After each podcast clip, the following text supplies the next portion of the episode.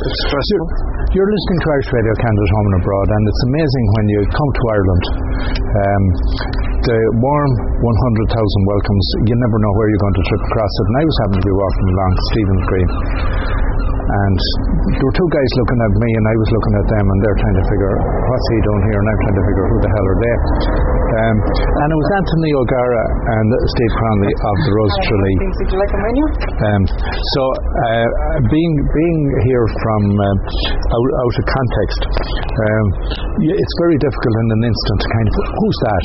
But anyway, so we were equally surprised. Anthony, it's brilliant to bump into you, so like in such a surprise way. Lovely coincidence, Austin. I mean, it's amazing. It's the first time I've been out of Kerry for, I suppose, a year and a half or something. I arrived in Dublin, and suddenly this guy from Canada is standing looking at me.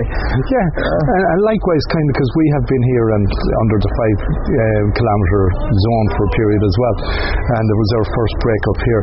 But you say it's first time out of Kerry. I know that you had to make decisions in a hurry in 2020, and at that point in time, a lot of arrangements would have been in place, because the week in August doesn't just start in July, it starts a year ahead. It does. You see, we run the operation year-round because of the fact that obviously we have 70 centres internationally in Ireland, and we have roses and escorts and centres who are active all over the place, and we're dealing with, you know, all of the day-to-day stuff that you need in order to prepare for the festival, and talking to our partners and getting ready for the next one. So we had all sorts of plans in place. We were working from September 19 until March 20, and we were doing a lot of planning and a lot of thinking and trying to get ready for the next festival and make sure it was, you know, bigger and better, the usual stuff. When suddenly everything, you know, just ground to a halt. The whole world, you know, the mad panic of mankind was brought to a very, very sudden halt, and you know, we took a bit of a whack financially and everything, because we had been 7 months in, and our you know, income wouldn't normally start until April, May. Right. But we had to take that on the nose, and I suppose, you know, you always have to put everything in context. It was you know, a stressful time for us all involved, but at the same time, relative to what was happening around the world, we had to recognise that there were more important issues at stake. Indeed. And, you know, protecting community and protecting family was number one issue for everyone at that time. And unlike a lot of other events, there's no way that anything like the Rose Tralee can be virtual. Like, I know from around the world, for people watching it on television, one could argue that's virtual, but it's a virtual transmission of a real live event. It is, and you know, as I was explaining to someone as best I could there one time, you can't sort of have a festival, or you can't have a half-hearted festival. No. The whole point of festivity is that people can let go, and they can, you know, exit from their day-to-day constraints a little bit and go into festive mode. And you know, there's a big onus on us when people send ambassadors to roses from different parts of the world. They embark on a life-changing experience. They really do, and a big part of it is meeting each other and having the fun and being 10 days together. And they start out on their 3 days wandering around the country together as a group and get to know each other very well.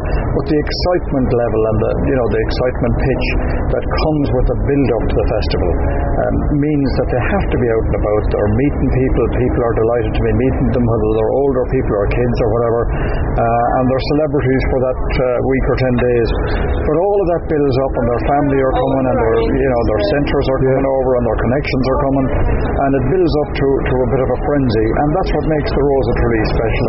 It's what makes the TV programme work, because it's not you know, it's real people from real communities just having a bit of fun together and celebrating Irishness and all the goodness that we have done in the world. And you know, Anthony, I've said this to you before, but I think, you know, the perception of the Rose in Ireland is very different than the perception of the Rose internationally.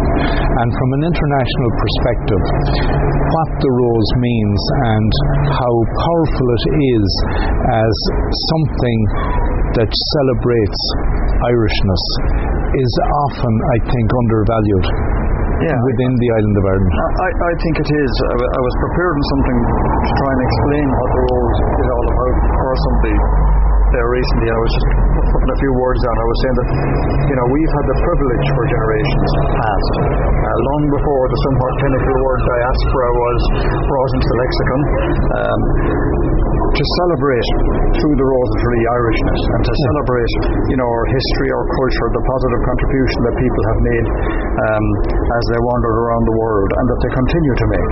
And that's a great privilege, and it creates great goodwill when you bring people together under that flag, because everybody can relate to it, whether they're Irish people living in Ireland or they're Irish people abroad. Some of them have been, you know, part of communities that have been part of the States or part of Canada or Australia or whatever for many, many generations, and others are new communities like in Abu Dhabi or Dubai or something like that. But they're all the same in the sense that they like to get together and they like to have a bit of fun. And the Rose of Tralee, I think, has been very honourable over the years in the sense that we didn't try to take something back. We just recognised that we were in a privileged place. It was wonderful to be able to bring those people, and you know, eventually to Tralee and to Kerry, and to celebrate with them. And it's something that's missed very heavily now in Tralee. And you know, when we kick it back again to March 2020. We had no idea what was coming down the track. We thought, you know, this was a sort of a temporary stop, where, you know, that we'd have to go into the bunker for a while or whatever. And the amazing thing is that 15, 16 months later, we're still not sure. Yes. You know, you know, whether we will be able to come out and play next year. Pretty likely that we will, but impossible to say for sure. Right. And we've all been sidetracked and sidelined, and everybody involved in the festival, including all the entertainers and the people who do the infrastructure. We've just been left in abeyance, because that's the way of the world for the last 16 months. Myself and Una have had a privileged time in a different way, in the sense that we haven't been involved in the madness, in the sense of all the preparations for the festival. And I think people, in some respects, have you know, felt that they were able to take time out that wouldn't have happened otherwise for them in their life. And we've all been given time to think and reappraise what we're at and why we're at it. And I think that's been a good thing in some respects. I think from an economic point of view and everything else, we're all a bit worried about what's coming down the track. But you know, it hasn't all been bad. You know, you said there, you know, you're trying to define what the Rose is, and that's one of the biggest challenges we're all confronted with, because it's very easy to define what it's not. Yes. And I know the challenge has always been, how do you define what it is? Because you're trying to remove from people's psyche their preconceived notions, and the preconceived notions are very definitely what it's not. That's right. And I was in Dublin yesterday on business of a sort to do with the festival, so we're trying to get some interest in relation to maybe what's going to be happening next year. And we were talking to a man who worked at senior level in the Irish media for years, Dublin-based, and even though they were partners of ours, he had never come down, and it wasn't really his gig, and he just wasn't into it, was his view. Yeah. And Steve Cronley, who you met with me yesterday, persuaded him, and he said, look, you can't be involved with the Rose of Tralee and not at least come down and see what you make of it. And he would be the sort of a man I would describe as a Dublin 4 person. Yes. You know, a different mindset perhaps to maybe people in Tralee or in different parts of the country, but a sound guy. But he did come down, sort of against his best judgment, and the man went away, and this happened so often, with a completely different view of the Rose of Tralee and of everything we do. Yes. He was excited by it, and he suddenly had an apostle out there who was sort of preaching, you have to go down to Tralee. The road to Damascus. Yeah, it's incredible, and people who come to Tralee every year with the roses that are chosen by communities who haven't been involved before, it's a major surprise for them all that it's such an incredible, you know, festival of Irishness and fun, and the reception they get in Kerry, and the whole sort of impact of the event is quite incredible. You know, I have met people in Tralee who that is their annual vacation. They're Irish people. Absolutely. And it has been their annual vacation since, and these would be people who are celebrating their 25th, 30th, 35th, 40th wedding anniversary or whatever. And it was that they met in Tralee 25, 30, 35, 40 years ago. And that's where they go every year. Yeah. And that is on the calendar, that's their annual vacation. Yeah. And there's so many examples of that, both Irish people and international people. Yeah. Now we have people And Irish people sometimes don't get this. You know, in North America, your holiday might not be as generous as it is in Ireland from a time point of view. But yet people take that time out every year because they've got the vogue and they come over and, you know, they reacquaint themselves with their buddies from around the world that they've got to know and Irish people that they've got to know. And, you know, it's evolved. It's evolved with life. Yes. It's as fresh every year as the generation that are now the Roses and Escorts who are having great fun together. Because they bring their particular take on the world. And you're looking at them and thinking, well, these are the people who are going to decide, you know, what's going to be happening in Ireland and around Irish communities around the world in the next 20, 30, 40 years. That's right. But they bring that sort of freshness to it every year. And it's a lovely thing to experience. So you mentioned you're up here on business, so you obviously have to be working to and towards the future, and without having any definite. One of the things I have a bugbear, and it's with the Irish media, and that is that when they get someone like you, the first question is when, and I hate it because none of us know when. No. And that's so we're all dealing with not knowing, but at the same time putting building blocks, I won't say plans in place, I would say putting building blocks in place is so critical.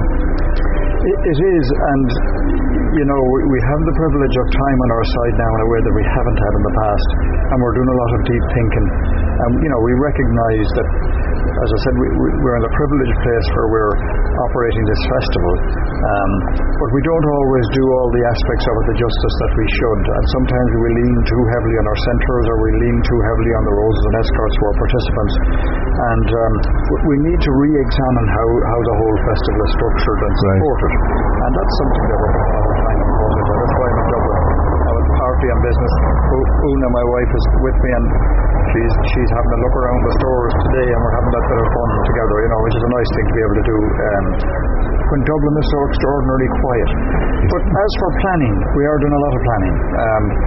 It's, you know, we had hopes that we'd be able to get on with another festival this year, maybe even if it had to be put back to October or something, which would have been difficult, but we had hoped for that. But anyway, that wasn't to be, and you know, the time and sands ran out on us, or the sands of time ran out on us.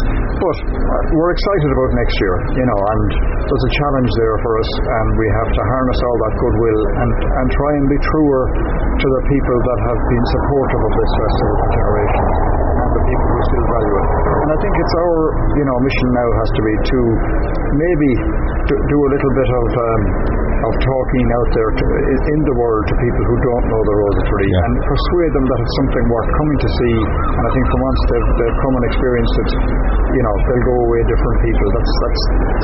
And it's like the Tourism Ireland campaign at the moment. Let's get back to Ireland, the fill your heart with Ireland, and very much campaigns that are appropriate. But also the thought going through my head was that from an international perspective, that when the centres start to and it's reimagined, it's going to present a wonderful challenge. But what I did want to draw attention in a way was, like, we're here on the streets of Dublin, and I've noticed since I left, and I'm now gone over 30 years, this is a very different city, and this is a very different country, and it's wonderful. It's a multicultural country.